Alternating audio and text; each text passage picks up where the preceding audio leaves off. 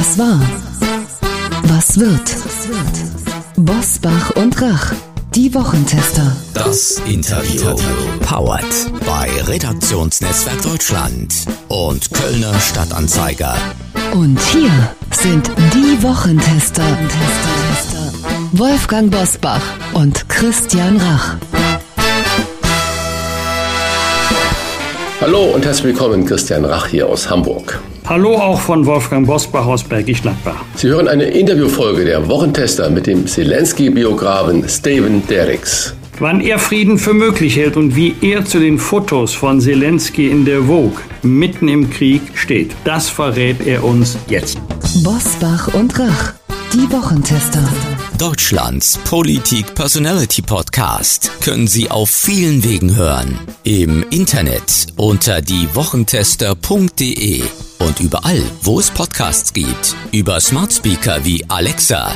Sagen Sie dazu einfach Alexa, spiele die aktuelle Folge des Podcasts Bosbach und Rach, die Wochentester. Das funktioniert auch mit der Radio-App TuneIn und über Apple Podcasts, Spotify, Amazon Music, Podimo, Audio Now und viele andere Podcast-Apps. Im Auto können Sie uns darüber auch mit Apple CarPlay und Android Auto hören. Und selbstverständlich hören Sie die Wochentester auch über die Nachrichten-App des RND. Kostenlos erhältlich in jedem App Store. Bosbach und Rach, die Wochentester. Jeden Freitag ab 7 Uhr. Wir freuen uns auf Sie. Heute zu Gast bei den Wochentestern Steven Derricks. Der ehemalige Ukraine-Korrespondent hat eine Biografie über Volodymyr Zelensky geschrieben und erklärt, was davon zu halten ist, wenn der ukrainische Präsident vor einer Atomkatastrophe warnt.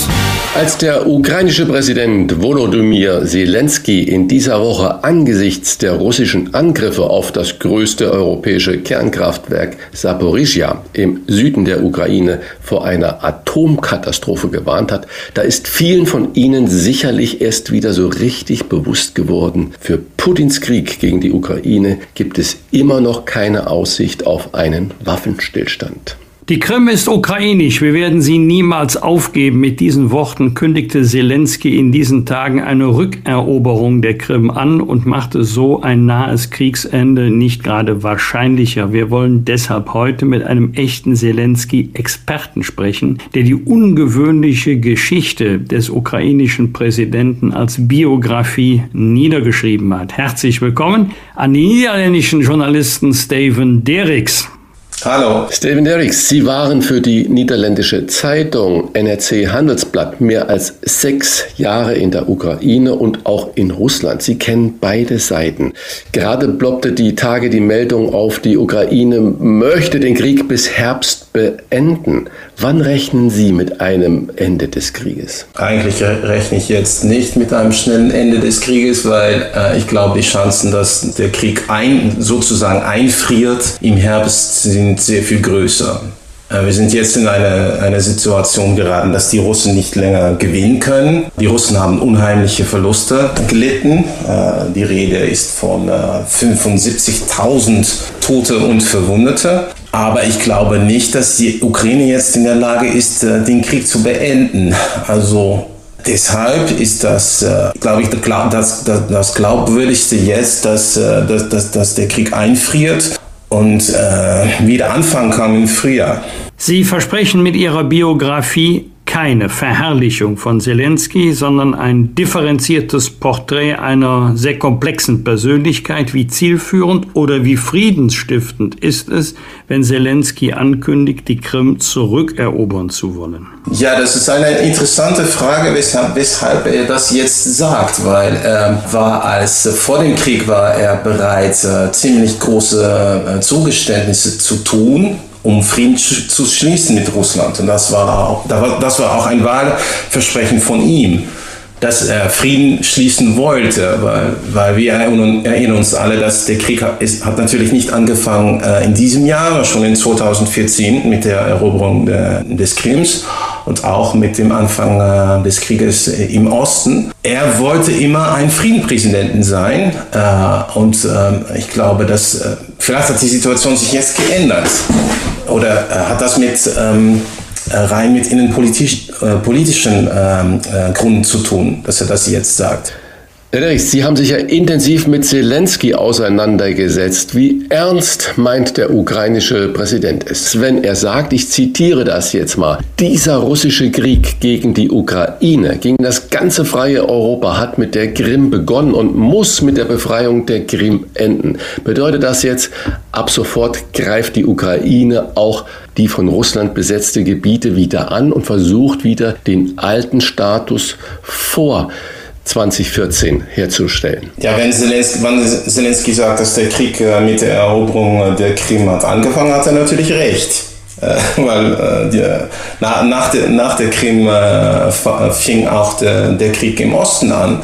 Aber ob, ob jetzt Ukraine in der, äh, in der Lage ist, äh, die, Ukra die Krim wieder zu erobern, das glaube ich eigentlich nicht. Und weshalb er das jetzt sagt, weiß ich, weiß ich auch nicht. Ich, ich denke mal, äh, dass das damit zu tun hat, dass er sein Land mobilisieren will und irgendwie ein Kriegsziel formulieren. Und wir haben in den vergangenen Wochen gesehen, dass äh, Ukraine, äh, die Ukraine, äh, die Initiative gegriffen hat in diesem Krieg, auch äh, durch äh, westliche Waffen, zum, zum, zum Beispiel die, die HIMARS-Raketen, die sehr äh, präzise und sehr tödlich sind. Russland betrachtet die Halbinsel als sein Staatsgebiet und hat für den Fall ukrainischer Angriffe mit massiver Vergeltung gedroht. Bedeutet das, dass wir möglicherweise vor einer neuen Eskalationsstufe dieses Krieges stehen? Das glaube ich jetzt nicht, weil wahrscheinlich hat es, hat, hat es diesen Angriff, diesen großen Angriff auf äh, die Krim schon gegeben, äh, vor, vor zwei, drei Tagen mit äh, den Explosionen äh, auf dem äh, Luftwaffenstützpunkt äh, in der Nähe von Sevastopol. Das ist mehr als 200 Kilometer von von der Front mitten äh, auf der Halbinsel und das war schon, äh, äh kann man sagen, äh, ein, wichtiger, ein wichtiger Schritt. Ob, ob es wirklich ein, äh, ein Angriff war, wissen wir nicht. Aber dass da etwas passiert ist und dass da auch viele Flugzeuge zerstört sind, wissen wir. Und die Russen haben reagiert mit der Meldung, dass das ein Unfall war. Also eine Eskalation wird es, glaube ich, nicht geben. Es ist alles nochmal nicht zu überprüfen, weil die eine Seite sagt das, die andere Seite sagt das. Jetzt kommen wir zu Zelensky zurück. Sie zeichnen in Ihrem äh, Buch den Aufstieg eines kleinen Jungen nach, der schon früh durch ungewöhnlichen Ehrgeiz auffiel. Was hat Zelensky angetrieben, Ihrer Meinung nach? Ja, das ist eine gute Frage. ähm, er ist ein sehr ambitiöser Mann, ein Mann, der auch äh, mit einem ungeheuren Arbeitskraft. Er wollte immer etwas realisieren, er wollte immer äh, berühmt werden. Als er, als er noch jung war, hat, hat er davon geträumt, Diplomat zu werden.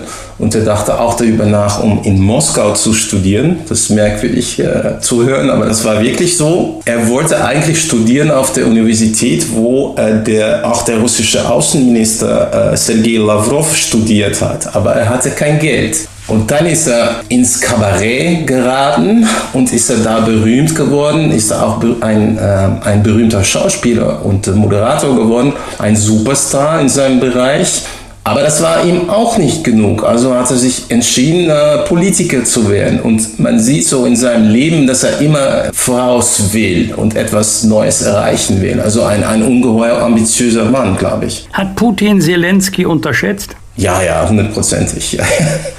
Ja, aber er hat sich immer ein bisschen für, vor ihm gefürchtet, glaube ich, weil das merkt man immer bei dem Putin, wenn er den Namen seines Gegners nicht nennt. Also das, das ist auch mit dem, mit dem Nawalny so, der, der große Herausforderer der russischen Opposition, der jetzt im Gefängnis sitzt in Russland. Putin nennt niemals seinen Namen und das hat er mit dem Zelensky genauso gemacht, als, der, als Zelensky erst gewählt worden war.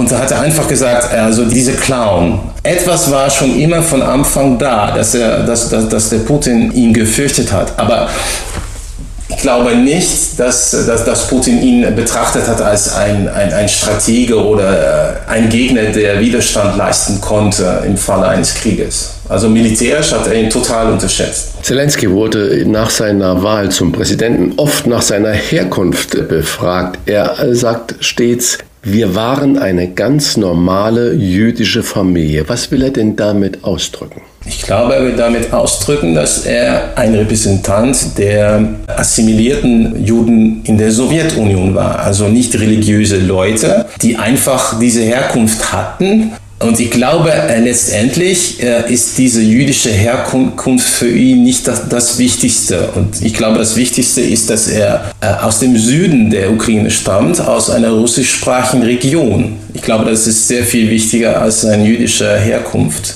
Und was auch sehr wichtig ist, ist, dass er aus einer Familie von, aus der Intelligenz stammt. Sein Vater war Ingenieur, seine Mutter auch. Also das sind, die sind noch am Leben, typische Repräsentanten der Sowjetelite. In diesem Sinne ist er kein äh, Nationalist, äh, kein Mann, der sich betrachtet hat als äh, also richtiger Ukrainer.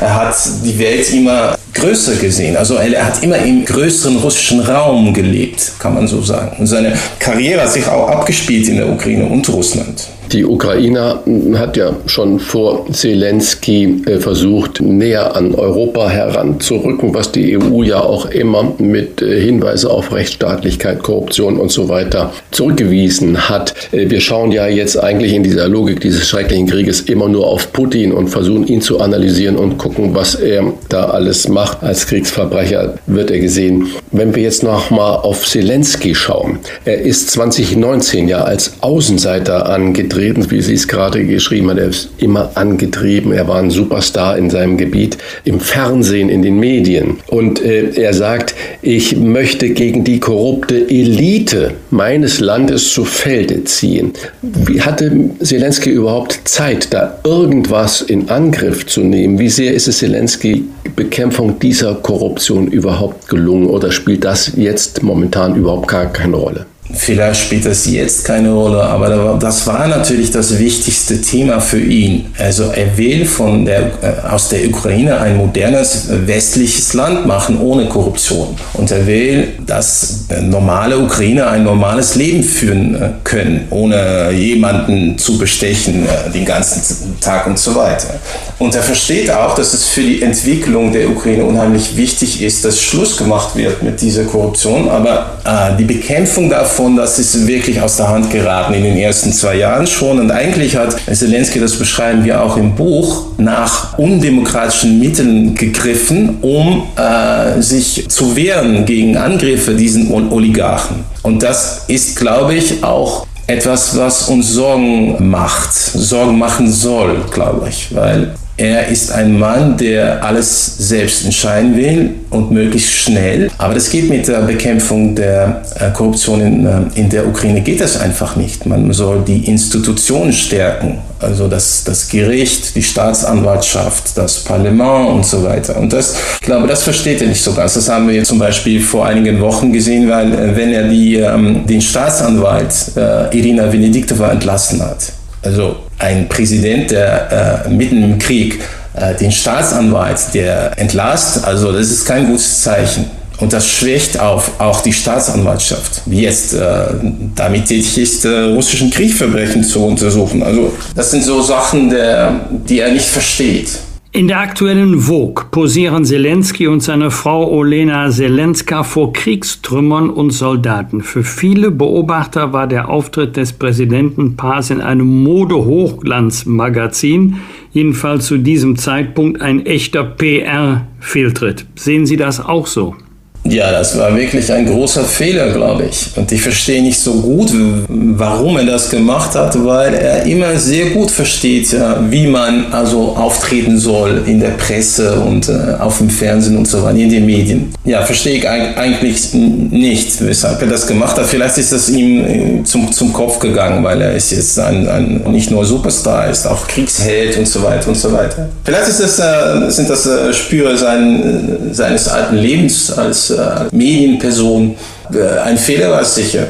Zelensky, die ungewöhnliche Geschichte des ukrainischen Präsidenten, heißt das aktuelle Buch, das Steven Derricks gemeinsam mit seiner Kollegin Marina Shelkunova geschrieben hat. Unsere Wochentester-Leseempfehlung, weil das Buch keine kritiklose Heldenverehrung ist, sondern der ganze Blick auf den ukrainischen Präsidenten, der von sich selbst sagt, Sie werden mich als Präsident zuerst kritisieren, dann werden Sie anfangen, mich zu respektieren und wenn ich gehe, werden alle weinen. Vielen Dank für das Gespräch.